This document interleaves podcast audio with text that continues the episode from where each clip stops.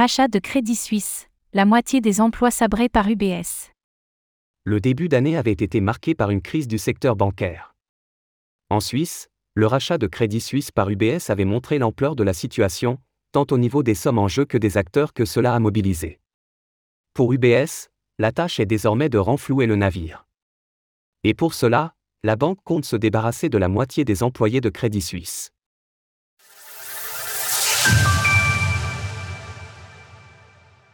UBS sabre les emplois de Crédit Suisse après le rachat. En mars dernier, le rachat in extremis de Crédit Suisse par UBS avait fait les gros titres. Cette dernière avait déboursé 3 milliards de francs suisses, environ 3 milliards d'euros, pour absorber sa rivale. La manœuvre avait été facilitée par le gouvernement, les acteurs bancaires et la Banque centrale, avec une garantie conséquente accordée, 9 milliards de dollars. Mais cela ne suffit pas pour qu'UBS conserve les employés de Crédit Suisse, semble-t-il.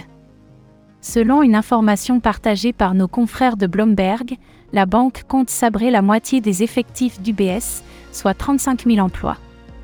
Ces licenciements se feront en trois vagues, dont une à compter de juillet. Deux autres suivront en septembre et octobre.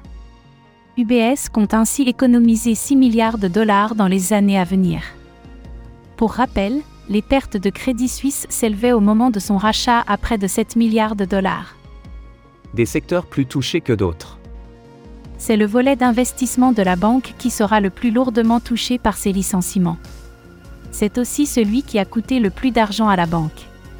Pour rappel, le scandale d'Archego en 2021 avait conduit cette division à perdre plus de 5 milliards de dollars.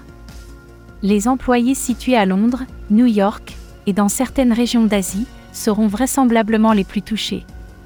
Les gestionnaires de gros portefeuilles seront dans la mesure du possible épargnés afin de continuer à gérer les portfolios de leurs clients. Leur achat, controversé dès le départ, fait maintenant l'objet d'une enquête. Est notamment pointé du doigt le prêt monumental accordé à la Banque centrale suisse à UBS pour ce rachat, 50 milliards de dollars. Surtout qu'UBS elle-même avait été renflouée au sortir de la crise de 2008.